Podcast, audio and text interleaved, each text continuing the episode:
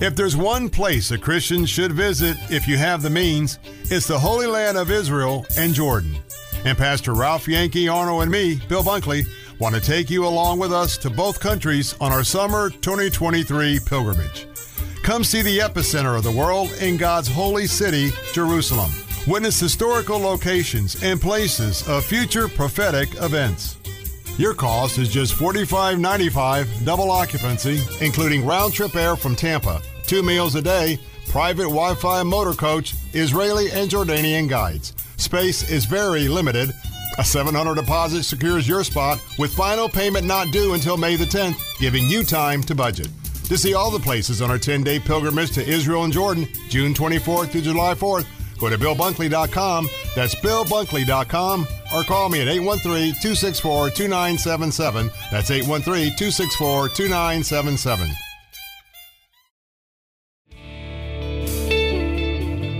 Born to die, that he might give eternal life, that I and turn my darkness Whenever you first read about Barnabas, he was the comforter, the one to come alongside. Uh, everybody needs a Barnabas. But Barnabas wasn't evidently uh, a total pushover and just a person to take the back seat. Uh, I guess he was along for the ride as long as you, um, you agreed with him. But now he's willing to separate from Paul because of his nephew. And so notice what happened. In verse 38, but Paul thought not good to take him with them, who departed from them from Pamphylia and went not with them to the work. In other words, they had a, a missionary journey. And Mark had gone, I guess, a few places, and then he didn't want to go no more. He quit. And so, because he quit, I guess Paul couldn't depend on him. Now Barnabas wants to take him with him. He says, No, I don't think that's be good. Because he had quit and he didn't want to have them come. Barnabas did. So you got two giants in the faith, two of the biggest names here in the book of Acts, and they have a disagreement. And what happened? So he says here, verse 39, and the contention was so sharp between them that they departed asunder, one from the other. And so Barnabas, he took Mark and sailed unto Cyprus. Paul chose Silas and departed, being recommended by the brethren unto the grace of God. And he went through Syria and Cilicia, confirming the churches. Now, have you ever seen these uh, guys that sometimes do these little tricks of getting a plate on a stick and they get it whirling, and then they get another one and get it whirling, and then they get another one and get it whirling, and then when they get another one and get it whirling, and that nowhere starts to wah, wah, wah, and they run back over there and get it going again. Well, that's the way it is with people. People in the church. Some of them, you, you get them going, ah, oh, they're going wrong fine. So then you put some time and try to get somebody else going. Then you try to get somebody else going. And then that one stops wobbling, starts wobbling. Then you go and try to get that one going. Then that one's going. And you, feel, you can drive you nuts. Do you realize that not everybody keeps serving the Lord all the time? And you build a church on the temporary dedication of God's people. Wouldn't it be neat if everybody just served the Lord and you wouldn't have to always keep challenging them, motivating them? And then people will drop off, stop serving and then here comes somebody else. Well, it caused such a dissension between them that um, they, they parted ways. And years later, he recommended, and bring Mark, because he is profitable unto me in the ministry. So somewhere in between there, Barnabas must have done some good with Mark because uh, Paul wanted Mark to come again later on. But there's always, and there's, sometimes there's divisions among good people. And uh, so they have to separate and do what they do. It doesn't mean that God can't use them because God can. And just that you sometimes just always agree on how something is to be done. Uh, hold your place there in chapter 13 of Acts, but I want you to take your Bible and turn over there to the book of uh, Galatians in chapter 2. Galatians in chapter 2. Now, it would be wonderful if everybody just got along, but they don't always get along. People have conflicts, and sometimes we have, you know, we call it personality problems, but it's, uh, it's really it's, it's sin. When we have these personality conflicts, it's sin. And uh, it, because somebody just won't give in or won't adjust, and so you got problems. Now, get what he says here in the book of Galatians in chapter 2. In verse 5, the Apostle Paul is telling the people there in Galatia uh, something that had happened years before. He says, To whom we gave place by subjection, no, not for an hour, that the truth of the gospel might continue with you. Because you see, in verse 4, he talks about there were false prophets that were brought in, and they're always trying to add something to the gospel, twisting things. And this is why in chapter 1, in verse 6, he says, I marvel that you are so soon removed from him that called you into the gospel of grace into another gospel, which is not another. But there be some that would trouble you and pervert the gospel of Christ. But though we are an angel from heaven preach unto you any other gospel, let him be accursed. So he says, We had that happen, but we didn't move. We stood our ground. They didn't compromise, you know, just for fellowship. So he says here in verse 6 But of these who seem to be somewhat, whatsoever they were, it maketh no matter to me. God accepteth no man's persons. For they who seemed to be somewhat in conference added nothing to me. Now you say, who is he talking about? The, the apostles. The apostles. He says, they didn't know anything that I didn't know because God had already done told him. Christ taught him, and he, yeah, they got together, and he says they didn't have anything they could add to me, except they agreed that uh, Peter would go to the Jews and I would go to the Gentiles. So he said, but we preach the same thing. So he said in verse 7 But contrariwise, when they saw that the gospel of the uncircumcision to the Gentiles was committed unto me, as the gospel of the circumcision was unto Peter, for he that wrought effectually in Peter to the apostleship of the circumcision, the same was mighty in me toward the Gentiles. So they both preached the same gospel. They both had a ministry given by Christ. And so there was no problem with that. But now they had come together because there's a church started in a place called Antioch. And that's where the Christians were first called Christians in Antioch. So somebody came to see him. Now look what he says in verse 9. And when James and Cephas, or Peter and John, who seemed to be pillars, perceived the grace that was given unto me, they gave to me and Barnabas the right hands of fellowship that we should go unto the heathen, Gentiles, and they unto the circumcision, the Jews. Only they would that we should remember the poor, the same which I also was forward to do. In other words, I've already determined to do that, but that was their recommendation. So everything's good, everything's cool, everybody's getting along. And then, verse 11, but, see that but? But when Peter was come to Antioch, I withstood him to the face because he was to be blamed. Can you see the Apostle Paul blaming the first pope? If Peter was the pope, he was not infallible, that's for sure, because he had problems. What in the world did Peter do that was so bad that he had to be rebuked in front of everybody? You say leaders shouldn't do that. Well, he did it publicly. That's why Paul had to correct him publicly. So he says here in verse 10, only they would that we would do this. So in verse 11, but when Peter was come to Antioch, I withstood him to the face because he was to be blamed. For before that, certain came from James. Remember, James now is the pastor of the church that's in Jerusalem. And he did eat with the Gentiles, talking about Peter. He was a preacher to the Jews, but he still ate with the Gentiles at the church there in Jerusalem. And so he says, But when they were come, he withdrew and separated himself, fearing them which were of the Jews. Because he didn't, Peter didn't want those Jews to see him fellowshipping and eating with those Gentiles. So he compromised.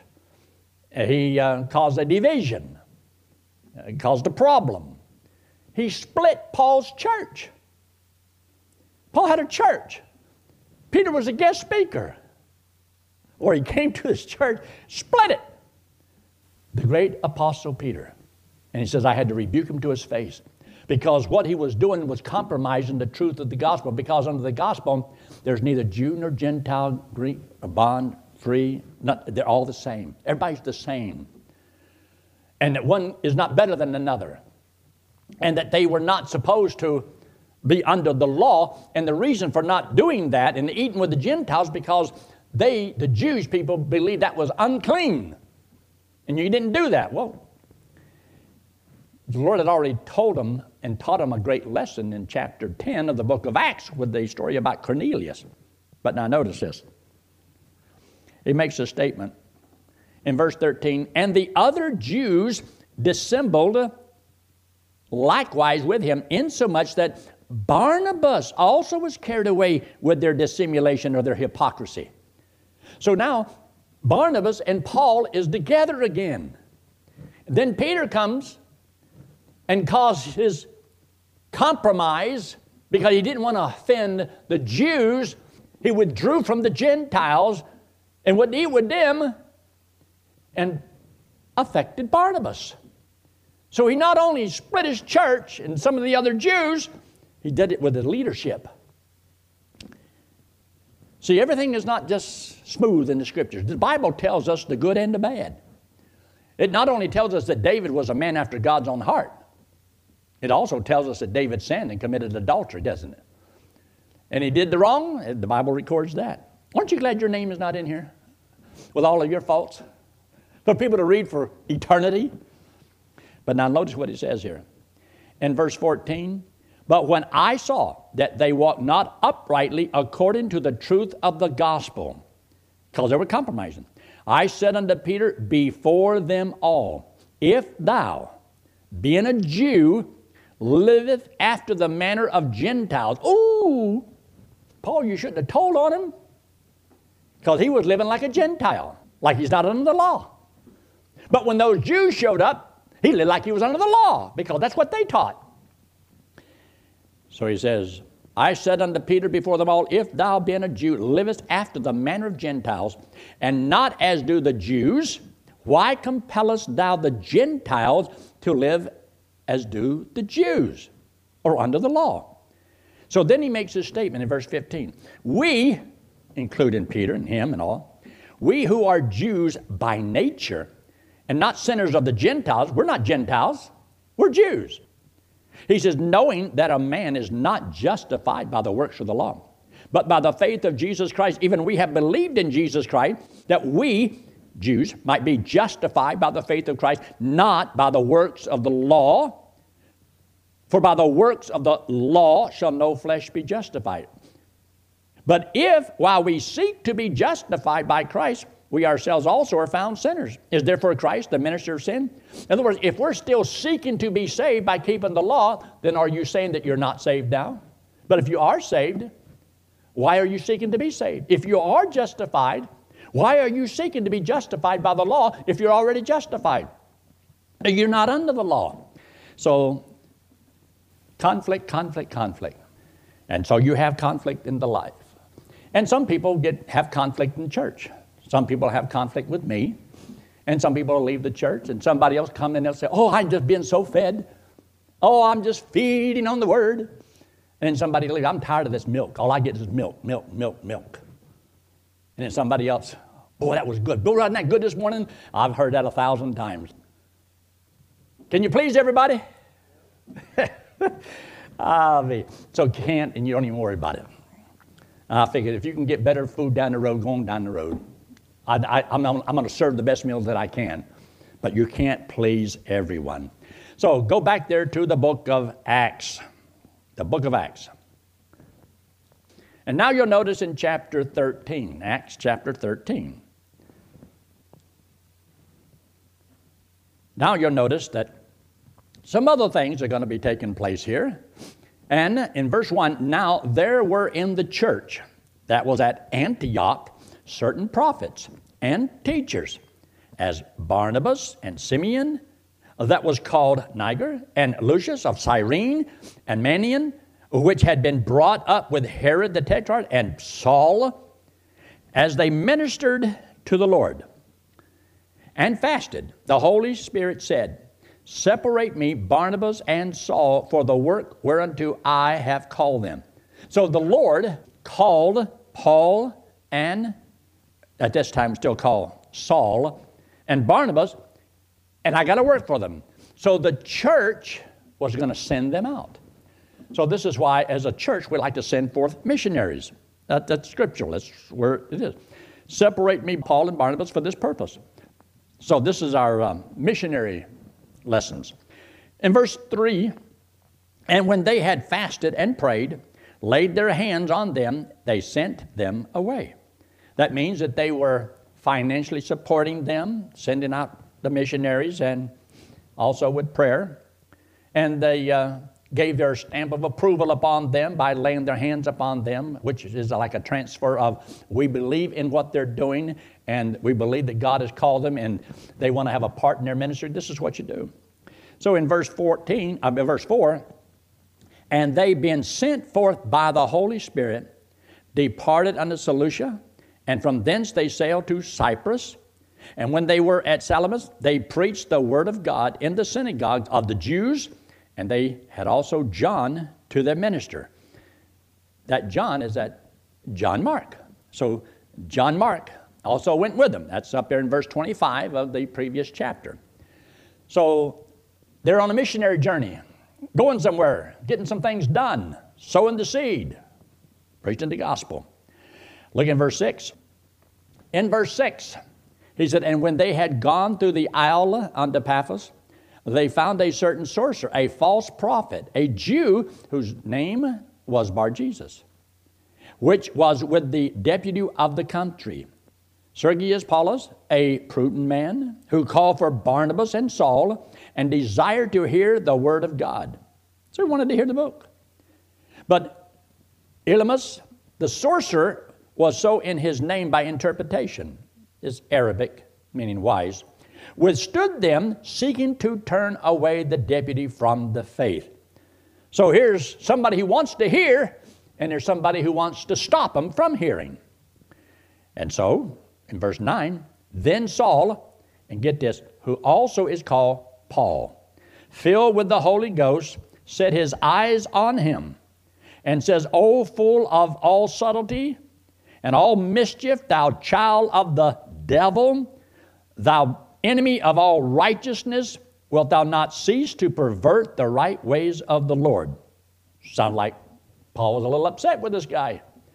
See, whenever you go and you do what God wants to do, it doesn't mean it's a smooth road. I mean, there was people that were against them. All kinds of things happen. You stop and think about all the things that happened to the Apostle Paul in his journey and how that uh, God still used him. I want you to, sh- I'll just show you this because this is so important. Look there in the book of Second Corinthians in chapter 11. 2 Corinthians in chapter 11. This is why the Bible says in 1 Peter about those who are scarcely saved, scarcely saved. Because when you consider that a man must hear the gospel in order to believe the gospel, and what, what it means for people to go through what they do in order to get that gospel to somebody, it's a miracle in itself. Like I said before, here I am, almost 75 years old. I've had one person talk to me about my soul. And nobody in the last 57 years, 56 and a half years, nobody has ever witnessed me. So you talking about just scarcely being saved? Because see, that man, what if he'd have missed me? The difference it would have made. So he says here in the book of Second Corinthians in chapter 11, look what Paul went through in order to get the gospel to somebody. So that's why it was always good to have somebody go with you. And Barnabas went with him a lot. Now he got John Mark going with him. So he says up there in verse 24, of the Jews, this is what he says, excuse me, in verse 23, are they ministers of Christ? I speak as a fool. I am more. In labors more abundant, in stripes above measure, prison more frequent, in deaths oft. Of the Jews, five times received I 40 stripes, save one. Now think about that. A cat of nine tails on your back, ripping you open. And that thing plunging into you and then ripping it across your back. He says they did that to him and 39 times or 40 times, and then they did it five times to him. So far, how many times have you had somebody do that to you? And we don't serve the Lord because, well, somebody offended me. Somebody hurt my feelings. Or I asked God to give me a pink Cadillac and a million dollars and He didn't do it. We have really suffered, haven't we? But look what He went through. He says in verse 25 Thrice was I beaten with rods, once I was stoned. Thrice I suffered shipwreck. A night and a day I've been in the deep. In journeys often, perils of water, perils of uh, robbers, and my countrymen and heathen, the city, the wilderness, in the sea, among false brethren. And look in verse 27 in weariness and painfulness, in watchings often, in hunger, in thirst, in fastings often, in cold and nakedness. So whenever Paul says, I can do all things through Christ which strengtheneth me, this is what he's talking about. I have the strength to keep going. When all this is against me and all these things happen, I didn't stop. I didn't quit. That's why he says in 2 Corinthians chapter 4 and verse 1, he says, having therefore this ministry, we faint not. We don't quit. We can't quit. These things here would cause most people to quit serving the Lord. But he says no. So he says here in verse 28, beside those things that are without, that which cometh upon me daily, the care of all the churches. Care of all the churches, not just one church, all the churches. Who is weak? Am I not weak? Who is offended? And I burn not? If you get offended, what do you think Paul did? Paul got offended, but he didn't let it stop him. If I must needs glory, I will glory of the things which concern my infirmities. Because that's why in the next chapter he says, When I am weak, then I am strong, because God had to do it. God had to do it. God had to do it and God would bring them through. And there's 40 people one time took a vow that they were going to not sleep until they killed Paul, until they killed him. How many people have taken a vow to kill you? How valuable are you? Are you worth killing? That's how you know your value. Is how many people are willing to stop you? Well, anyway. And I've had people say, Well, I sure would love to have been like the Apostle Paul. Oh, really? Oh, really? And they would say, Well, I'd come to church on Sunday, but no, I stayed up last night too late watching uh, TV, and so I just had to sleep in this morning. Yeah, you're really faithful. That's really faithful. Oh, time is up. We'll stop right there. Y'all behave yourself. I do want to explain this to you. Nobody's perfect. There's only one that's perfect, and that's God. Let me show you this. This hand represents you and me. This wallet represents everything we've done that's wrong. We've all sinned. So God says because of sin, and that's the evidence, we got an old sinful nature. Why do I do all these bad things? Because you got a sinful nature. It's your nature. Why does a dog bark? It's the nature of the dog to bark. But wouldn't it be a shame to tell the dog, dog, you stop acting like a dog, and I'll make you a chicken? When can the dog stop acting like a dog? That's why there's preachers that tell people, stop your sinning, turn from all of your sin, don't sin anymore. Yeah, right. Nobody can do that. It's impossible. You can't turn from your sins. Why? It's on the inside. That's the nature that you have. That's why you do all those bad things. You can pick the apples off the tree, but that doesn't change it from being an apple tree. But God so loved the world. He loves you. He loves me. He hates what we do wrong. And for us to pay for this sin is eternal separation from God and hell. And Jesus said, He's looking for the fruits of righteousness, and there aren't any. He's looking for perfection. There aren't any. So he says, He's going to lay the axe to the root of the tree. It means he cuts down every tree that's not perfect. That's why the wages of sin is death. That's why we're all going to die. And because of that, we're all condemned to hell. So there is no hope for man by man. You can't stop it. You can't change it. You can't help it. You're in a heap of trouble. And this is what God did for us. See, God says He wants us to go to heaven. But to go to heaven, you've got to be perfect, as righteous as God. None of us are perfect. We've all done things wrong. Nobody's good enough. So God says you cannot save yourself. People have heard about this all their life. Let this hand represent Jesus Christ. He's the Lord, God in the flesh. He came into the world because He loves us. He hates our sin because it separates us from Him. So Jesus Christ, who had no sin, didn't have to die. So he didn't have to be cut down. So why did he die? Well, it's very simple. He took our sins and died in our place. Paid for all of our sins, came back from the dead, and God said that if we would believe, He did it for us. Aren't you glad He didn't tell you to do something hard and complicated? All He says, this is all you have to do to go to heaven, is will you believe that I paid for your sins? You see, if I believe He paid for my sins, I'm not trying to pay for my sins. See, I'm not going to church to try to pay for my sins. You know, if I do enough good, it'll pay for the bad. I'm not giving money to pay for my sins. I'm not trying to pray to pay for my sins. I'm not doing anything to pay for my sins. I'm not doing anything to try to earn my way to heaven. I'm going to heaven because of what Christ did. Christ paid for my sins. And if I believe He did it for me, He puts the payment to my account and I go to heaven on what Christ did. You got it? Let's pray, shall we? If you're here this morning and perhaps you have never trusted Christ as your Savior, I want you to understand you don't have to live the life.